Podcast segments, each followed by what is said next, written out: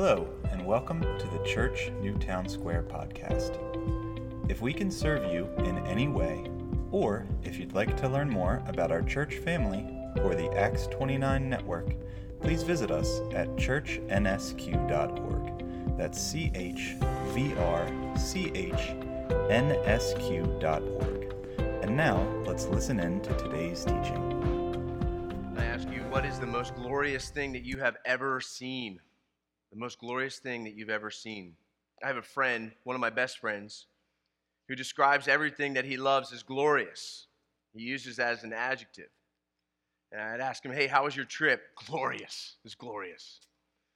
Uh, how's that brisket? Glorious. How did it feel brushing your teeth after a long hiking trip where you haven't brushed your teeth in a week? Glorious. You know, you get the fuzzies on your teeth if you haven't brushed in a while. None of you are admitting that, huh? Well, what do you remember as being glorious? I wonder if you can think about something that you would describe as glorious. Was it the first glimpse of thunderheads across the west as you're driving out and you've been able to see that? Or maybe it's like the largest mountain you've ever seen. Maybe it's uh, the first time you saw a canopy of stars where there's no ambient light, but you can see for the first time uh, the arms of the Milky Way and stars that you've never seen before. Maybe it's the sunset across the bay when you're visiting the shore. Uh, perhaps it's the sight of a, the largest sundae that your parents have ever allowed you to eat, and you looked at it and you thought, this is absolutely glorious. We know it when we see it. Glory is something that we can point to. It's something so majestic, so beautiful, uh, so absolutely large, and so breathtaking. And Isaiah saw what very few men in history have seen before, which is the throne room of God. And it was such an image of God in his glory that it absolutely silenced him. He was put before the holy and almighty God. It humbled him and it even moved him to say, Do whatever you want to do with me. We're going to start our study of Isaiah this morning uh, in Isaiah 6 because it is the starting point of the view of God to which the Holy One of Israel needs the church of Israel, the, the, the, Israel, the people of God whom he rescued. He needs them to see that he is the Holy One of God and there is no other. And my hope is that as we work through the book of Isaiah and as we start in Isaiah 6, that for us it will also have the same motivation. Uh, Isaiah 6 is not the beginning of the book, but it is because it is the beginning of Isaiah's call to ministry. It is the revelation of the one to whom is calling him, the one who is sending him to be a voice of good news to the people who have abandoned him. It's, it's the vision of the one who is speaking through Isaiah.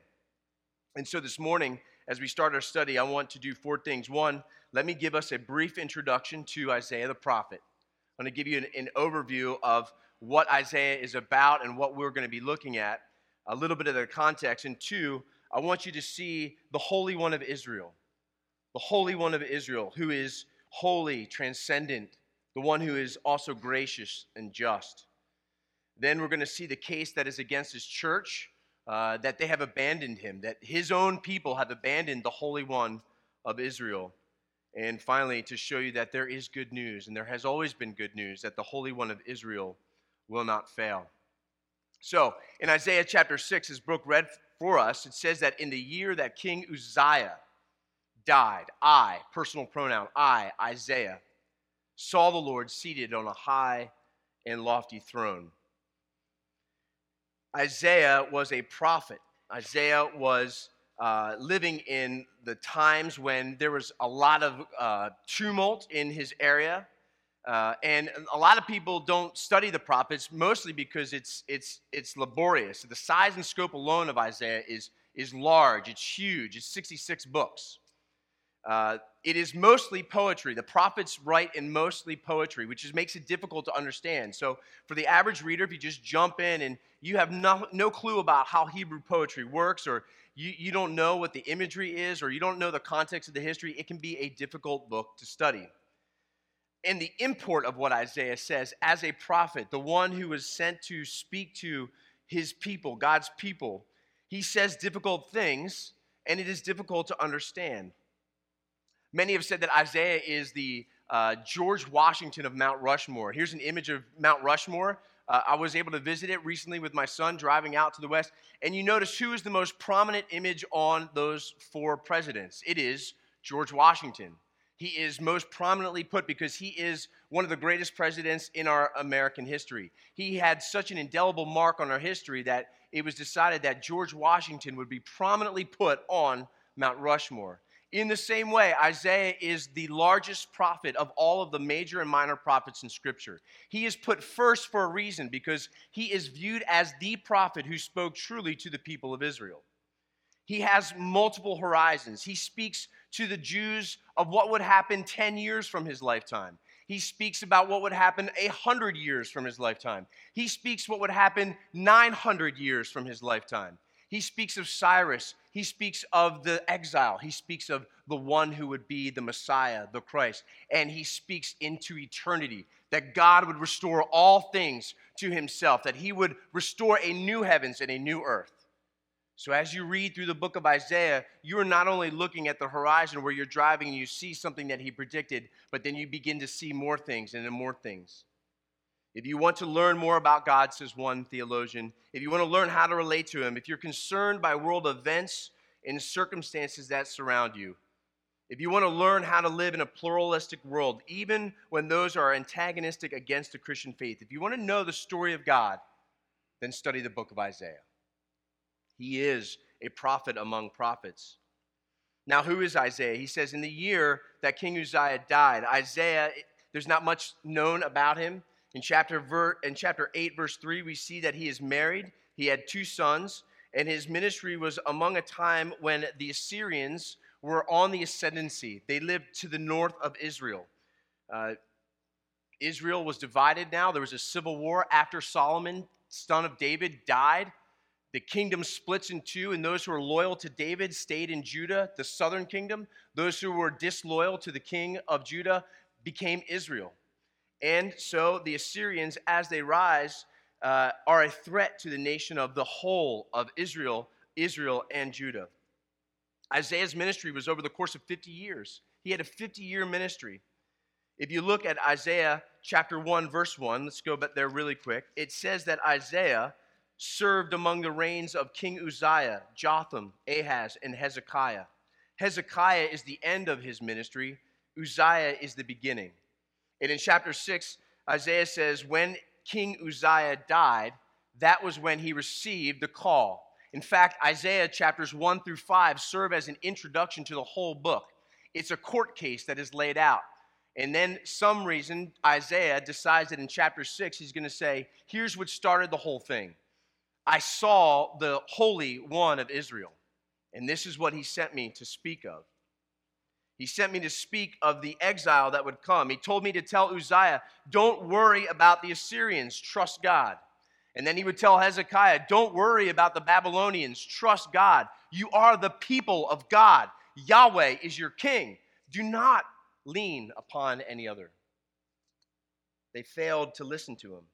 Here's an image, if you're unfamiliar with the area, here's the image of of Israel at the time, you'll see that Babylon is to the east, Assyria to the north, and you have Damascus, Tyre, Samaria, Egypt to the south. These are all powers that Israel would look to. And then the kings of Judah would look to. They would look to Egypt, the one whom they were rescued out of. And God says, Are you kidding me? I took you out of slavery from there. Why would you trust in Egypt to save you? But yet they failed to trust in Yahweh, their king. And so Isaiah's constant message is turn to God. Stop making alliances with those who cannot help you because they are going to be wiped out too. The Assyrian army is going to come, and the Assyrian army came. The Babylonians will come, and the Babylonians came. And eventually it sank in that those who now were exiled in Israel and Judah said Isaiah was right. And so they preserved his writings because a true prophet said what would happen Moses said, Here's how you know a true prophet. He's going to tell you what's going to happen, and then it's going to happen. And so, when it 10 years later, when Isaiah said, I told you that Cyrus was going to come, he came. I'm sorry, when Cyrus sends you back, he sends you back. After the exile, Cyrus was named in the book of Isaiah, said, He's coming to send you back. And sure enough, it happened. The Babylonians, the Assyrians, all of it happened. And so the Jews said, he is a true prophet, and what he speaks of his people is true. Isaiah is the mouth of God. This is why we're concerned with prophets. Many churches don't study the Old Testament simply because they say, well, what's the point? We have Jesus. He fulfilled all things, right? But yet, like Moses and Aaron, that's how a prophet works. A prophet speaks for God, and God is not done speaking. God speaks directly to his people through Isaiah, and God speaks to us because not everything has happened yet. The fulfillment of all time has not happened. There are still things that Isaiah said would happen that have not happened, and so he speaks to us. He also warns us of the problems of the past. A prophet speaks to his people God speaks to his people through a prophet. And they are taken seriously because when that word is spoken and it comes true, it is God himself. These people that he's speaking to are not much different from ourselves today. They're not much different. They're struggling with the same fears, uh, the same concerns. And as Isaiah is speaking to them, and as he's speaking to us, we also are spoken to through Jesus, who Jesus speaks to us in his word. He speaks to us all the time. He's not done speaking because he wants us to keep our eyes fixed on the true king. And so, Isaiah, a spokesman for God, a, a voice of God who uh, has been preserved because he spoke that which is true and that which happened, we ought to take seriously and be warned about the same warnings to Israel, the church of God at the time that drifted from trusting Yahweh. Isaiah structures five main themes. We're only going to study one. We're going to study the messianic hope, the repetitive hope that there is a king who will come. There is one who will be a good king. He will be a servant and he will conquer the entire known universe this one person who, through the book of Isaiah, it is clear that Isaiah uses multiple things to point to this messianic hope, this hope that they have. He will be a king, he will be a servant, he will be a conqueror. And Isaiah weaves these things. It's in it. He, he names them over and over again, and sometimes he uses uh, a word for one thing and a word for another. But as he weaves it, it is one message, which is this that there is good news. There's multiple themes, but it all points to the fact that though you are in exile, though you have been judged, though you have failed church, you are going to be restored by one who will come as a king, as a servant, and as a conqueror. In fact, Isaiah's name means the Lord saves. Yahweh has worked salvation. And so that is a bit of why we study the book of Isaiah because Isaiah and God are not done speaking. So let's look at what Isaiah saw and what Isaiah spoke. God, our King. Point number two the Holy One of Israel. What is he like? What's he like? In the year that King Uzziah died, Uzziah was a good king.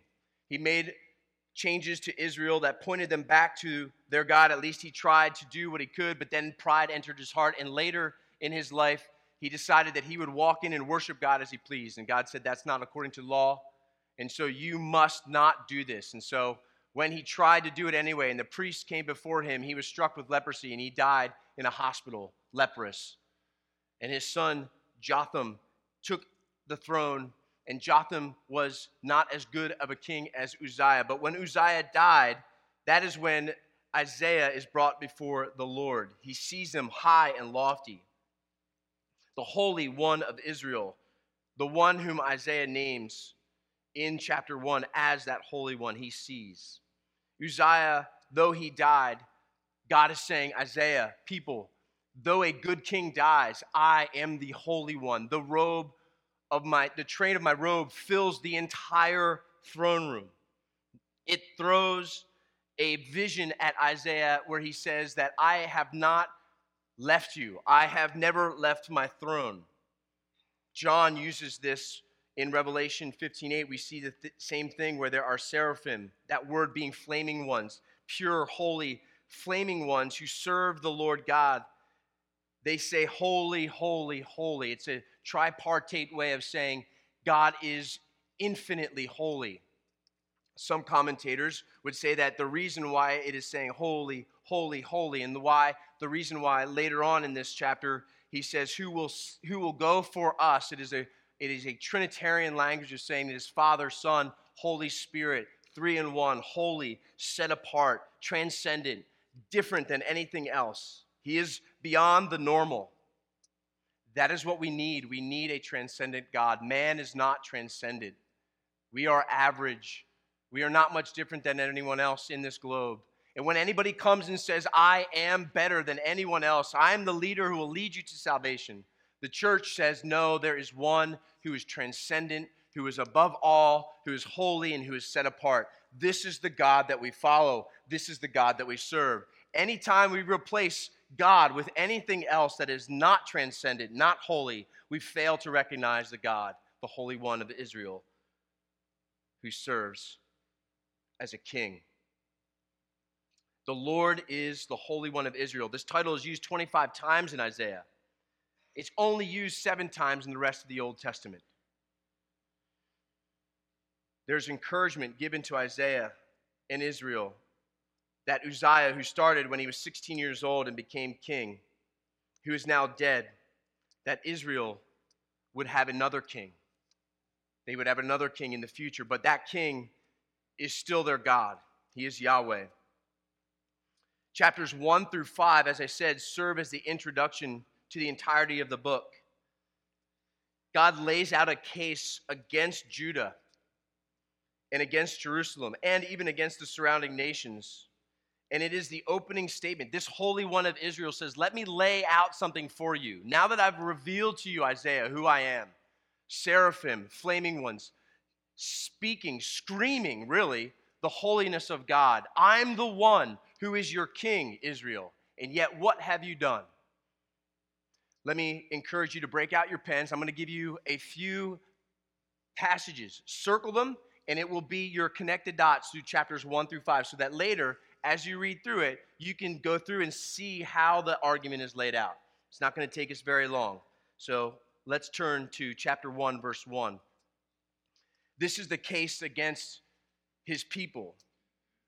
This is the case against the people of God, who this Holy One of Israel is their king. In chapter 1, verse 1, it says a vision concerning Judah and Jerusalem. That is Isaiah's focus. It is Judah and it is Jerusalem. He's not concerned about Israel, he's concerned about Judah. That is where Isaiah lives. He's part of the rich upper class. He, he is in uh, the court of the king often. He's able to speak directly to the king. And so he is a very wise, a very smart, a very wealthy man. You can tell by the language that he has a command of language that is beautiful. He uses poetry. He is not uh, a dumb man, he is a wise man, he's a smart man. Isaiah isn't the only prophet at the time.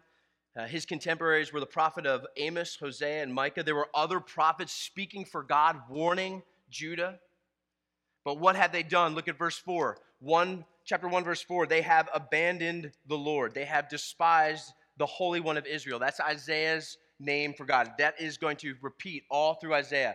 This holy, set apart, this holy one of Israel, they've abandoned him. They've turned their backs. At one point in the book says, God says, Who does this? Who turns their back on their God? No one in the world does this. You don't see the Amorites doing it, the Hittites. No one does this. Only you, Israel. You abandon the true God. Remember when I rescued you out of Egypt and now you're, you're going to worship Egypt and depend on them? Who does this? My people have done this. Isaiah chapter 1, verse 11, 13 through 15. Their empty religion. God is saying, I'm rejecting this religion. What are all of your sacrifices to me? What is this re- repetition of sacrifices? I've had enough. Stop bringing the sacrifices. Stop praying. I will refuse to look at you. Even if you offer countless prayers, I'm not going to listen because there is iniquity in your heart. You come as a hypocrite.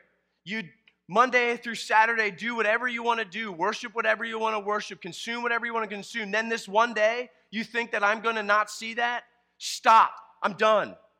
Quit asking me to rescue you over and over again, yet you fail to turn to me. It is empty religion. my people. Stop. It is the equivalent to what we might experience as civil religion today. We say, Oh, I'm a Christian because I'm, I'm part of the West. I'm a Christian because I'm British. I'm a Christian because I'm American. I'm, there used to be a time when simply just being an American or a British, where, where Christianity had the majority. It's like, well, I'm a Christian because I live in the United States of America. That is civil religion. God does not look at civil religion. You are not born Christian. Israel faced the same thing. They thought that they were, they were born Israelites, they were born Jews, and so therefore God said, if I'm born of a particular denomination, if I'm born into a church that my parents go to, I must be saved. It is absolutely false. You are no different in what Israel believed, that they were safe because they were born to a certain people. And this is what the good news of the gospel is, is that you need not be born to a certain people or ethnicity to be loved by God or saved by God. It has nothing to do with your ethnicity or where you're born or what church you're part of or what town you live in. It has nothing to do with that. What is the solution? Chapter 1, verse 17. Look, learn to do what is good. The heart of God, love justice, pursue justice, correct the oppressor, defend the rights of the fatherless, plead the widow's cause. The rich and the wealthy of Jerusalem had forgotten the ethical commands of God. God has not forgotten his, forgotten his ethical commands. But what about Jesus? Did he not fulfill the law for us? Can we live the way that we want to live and forget the ethics of the law? Absolutely not. All the more, we are called to live in a manner worthy of the gospel. You cannot love Jesus or the Holy One of Israel and forget the, the fatherless, the poor, the widow. There is a way in which we live that reflects the ethics, the morality of God, the wisdom, the holiness, and the love and the kindness of God. Israel had forgotten. They had gotten into this rhythm of religion and they had forgotten that their people were not being cared for. There's a lack of leadership. There's a lack of leadership. Godly leadership. Their skin, their sins are scarlet. Chapter 1, verse 18. Your sins are scarlet. And then here's the glimpse, but what? They will be white as snow. How did this happen? Chapter 2, verses 6 through 8. Things crept in. What crept into Israel? What could possibly take their eyes off of the Holy One of Israel? Look at chapter 2, verses 6 through 8. Again, this is a court case Isaiah is saying, You are full of divination from the east. There's Eastern mysticism right there. There are gods and practices that have crept into your worship. Of fortune tellers like the Philistines. You are in league with foreigners. You are dependent upon foreign powers. Your land is full of silver and gold. You are wealthy beyond compare. You have a military that is large. There's no limit to your chariots and horses. And you are full of worthless idols. Idolatry military might, wealth, Eastern mysticism, fortune telling, spirituality, it all crept in. It sounds much different than our day, doesn't it? A dependence upon military might, a dependence upon wealth. If our economy is great, we're going to be just fine. If our military is great, we're going to be just fine. If I can just get a little bit of wisdom from all these other ways and Jesus plus these things, I'm going to live the life that I was called to be. I'm going to live my best life now. In the same way, Israel let that happen. And it was a slow drift from the mission that they were called to be in this world, which was this to be the people of God who had the Holy One of Israel as their Savior, the one who cared for them, loved them, and protected them. Though armies would surround them, God said, Don't worry about it, I got this. And if you would lay down your arms, Israel, you would see that the army was dispersed because God shows up. Look what he does in chapter 2, verse 17. He says, The pride of mankind will be brought low. Put no more trust in, in mere humans, God says. Skip to chapter 3, verses 13 through 14. The Lord rises to argue the case. He's arguing a case to all of creation. He says, Look, heavens and earth Look at my people. Let me argue. They've abandoned me. They've depended on other things. Let me bring this charge against the elders and leaders of this people. That's who God blames. He blames the leaders who should have known better, the kings and the priests and the ones who were the fathers leading the people astray. He points to them and he says, They have abandoned me because of you. There's no leadership. In the face of severe judgment, there will, however, be promise of hope. Isaiah chapter 4, verses 2 through 4. Isaiah begins, God speaks through Isaiah and says, On a day to come, on that day, on that day that I'm promising, the branch of the Lord will be beautiful and glorious. And the fruit of the land will be the pride and the glory of Israel's survivors. There will be some who will remain after I have levied judgment on my people, Judah. Some will remain, but then on that day, on that future day, there will be a branch that remains and it will grow up. Most of the people who remained were the poor. That's what happens. Those who are in leadership get wealth, they get prosperity, they get comfort, and who is left behind? The ones who have no power for themselves and they're the ones that trust the Lord the most. When we are sick, when we are uh, at the end of our rope, when the bank account is low, what do we tend to do? We tend to turn to the Lord for help. When we are prosperous, when things are fine, when health is good, we are like, ah, the Lord's kind of, I, I might need him. It's the human condition.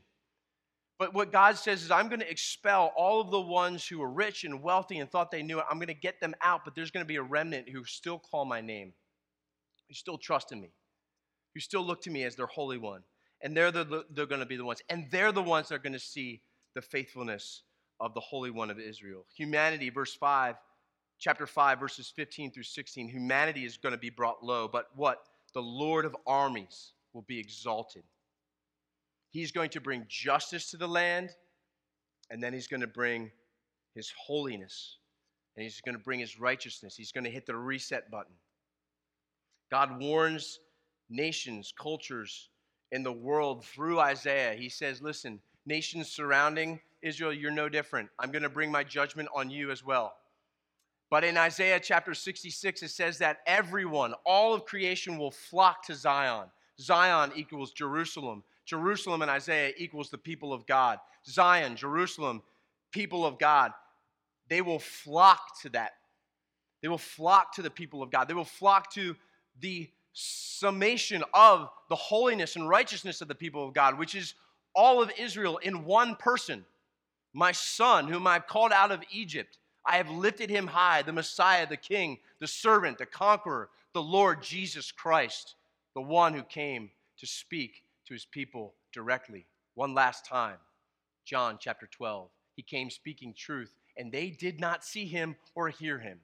And in seeing him and in hearing him, they only became hardened more in their hearts, saying that you are not our king. And then God says, and he warns in chapter 5, verse 20, woe. It's the absolute opposite of blessedness. That word woe there. Remember our uh, study in the Psalms? Remember Psalm number one? How does it open? Blessed is the man who walks not in the way of the wicked or stands in the seat of scoffers or sits in the seat of counsel, but his delight will be on the law of the Lord.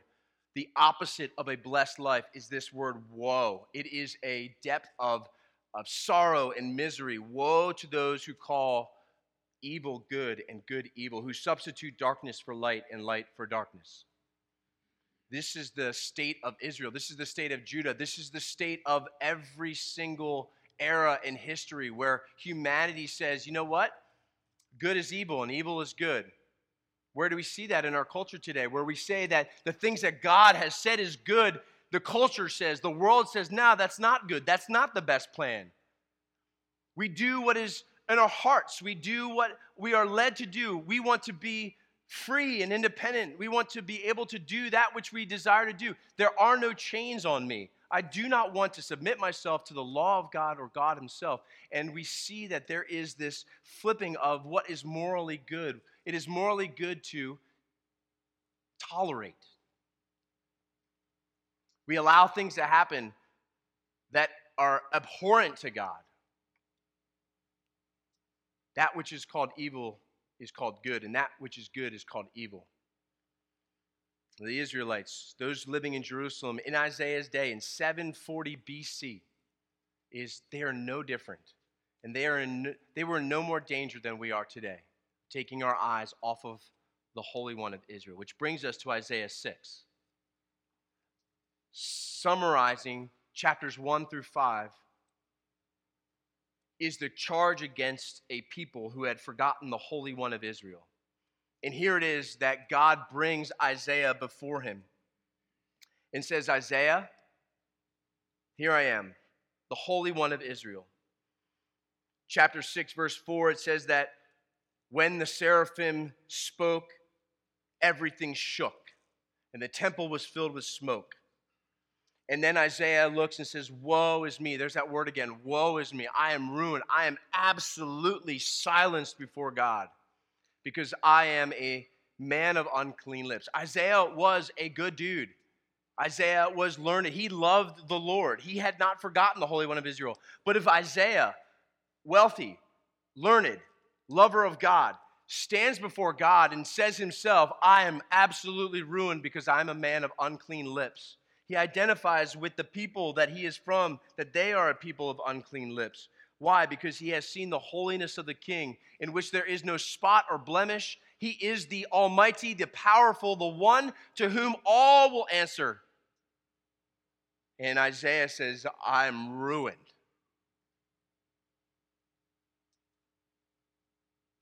And this is where the good news comes in. The king on his throne sends the seraphim. That's what they are. They are messengers, and they take a coal. It is a burning lump of wood on fire. It is from the altar of sacrifice. That altar that is mentioned is the altar of sacrifice, in which the cows and bulls that God has said, Stop bringing me these sacrifices. They are nothing to me. They take a coal from that altar that is eternally burning in Israel. It should be in the temple where they lay meat on it, and then the fragrance of the smoke and the the atonement for sin through those sacrifices raises up to God and he smells the atoning smoke. This seraphim takes a coal and he takes it to Isaiah. And he, he doesn't take the fire because it, it has any purifying. What it does is it, it is a, a, a matching of what Isaiah has confessed as sin. I have, I have sinned. I am part of these people. I am separate from you. You are holy. There's nothing I can do to bridge this gap. God says that is correct, and what you've said is correct. And so the fire of the atoning sacrifices atones for your sin, Isaiah. I've seen the holiness of God. He says to him, God says to Isaiah in verse 7, Your iniquity is removed. Notice who does not remove it. Isaiah does nothing to have it removed. Isaiah says nothing to convince that it should be removed. Who is the initiator here? It is God, the Holy One of Israel, who tells his messenger to take an atoning coal and say, It's removed. Because, Isaiah, you cannot remove it yourself. You are stuck. You're stuck. What do we do when we are stuck? When we are associated with filth and sin and brokenness, and there's nothing we can do. We could go weeks on end trying our best to make ourselves better, to make ourselves right, but we feel stuck. Many of you feel stuck. You've been doing the same thing over and over and over again to feel the pleasure of God, to assuage for the sin that you know that you're secretly or even publicly doing. And yet God says there is nothing you can do to rescue yourself. You cannot pull yourself up out of the pit.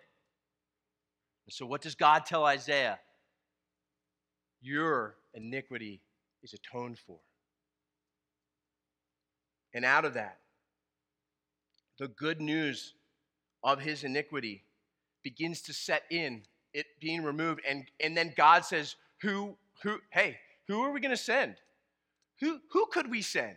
Who could we send to tell the people of God that the Holy One of Israel is still on the throne and that sin and iniquity can be atoned for? I don't know. Who, who could go for us? And Isaiah, out of the love and the graciousness that has been shown to him, he says, I'll go, send me. He doesn't even know what he's being sent for yet. He just says, This is what God revealed to me. And Isaiah, before he even knows what he's going to do, God says, Go, speak the truth to these people, prophesy to them, speak for me, be my mouthpiece. Be the one who says that you must be judged, but also Israel, the Holy One, will atone for your sins. Share with them the message of the suffering servant who will come and lay his life down for my people. Tell them of the King who is high and exalted on the throne. Tell them of the one who will conquer, not just the land around you, but the entire universe will be made new. He's going to put it all right. That one is coming. Prophesy about that. And Isaiah says, Let's go. Let's do this. Even to his death. He's the one who is sawn in two. If you look in Hebrews, it says, Some in faith came. Jewish tradition has Isaiah being sawn in half by Manasseh, the king. Manasseh had enough of the truth, so he sawed him in half. So when Isaiah says, Send me, he's saying, Send me to my death, whatever you want. We, church, are called to go and to proclaim that the Holy One of Israel, in the face of Jesus Christ, still reigns. And this God has never gone away. The stump, the holy seed that is in the stump, Isaiah says, that one, that one is coming. And when Jesus begins to proclaim the good news that the kingdom of God is here, quoting Isaiah more than any other prophet, Jesus says, Isaiah was speaking of me. And so when we study Isaiah, what do we want to study? Why do we want to study? Well, one, we want to see the Holy One of Israel as the one who, above all other things, is the one that we cherish and love the most. We both fear him and love him. And it is in the face of Jesus Christ that the Holy One of Israel manifests himself. In the beginning was the Word, John says, and the Word was with God, and the Word was God, and he came and dwelt among us. The Holy God of Israel condescends in the form of a man. And in a man, he reveals his goodness and his grace and his power and his justice and his mercy and his righteousness through the man, Jesus Christ. We would do well to love him and to look at him and to worship him and to honor him we are not in any less danger of mission drift, just as much as the people of Israel will. Isaiah was sent to proclaim, and as a representative of what the people of God were, we are also called to do that which God has called us to be representatives of God in this world, of Christ in this world. We need to speak and live the goodness of God through Jesus Christ. And for those of you even here today, the voice of God is still speaking. If you're here and you're hearing my voice, that's how God works. He speaks through His word. He's spoken finally. The final prophet is Jesus Christ. There is no other prophet. And His word has been spoken and it has been closed and it is continuing to be proclaimed. And if you continue to resist that word, if you cannot hear it, if you refuse to see it, then the judgment of God will be upon you. And Jesus continually proclaims until he returns, that proclamation of grace and mercy will be proclaimed. Hear him, see him. The Holy One of Israel through Christ is begging you, calling you, be reconciled back to God.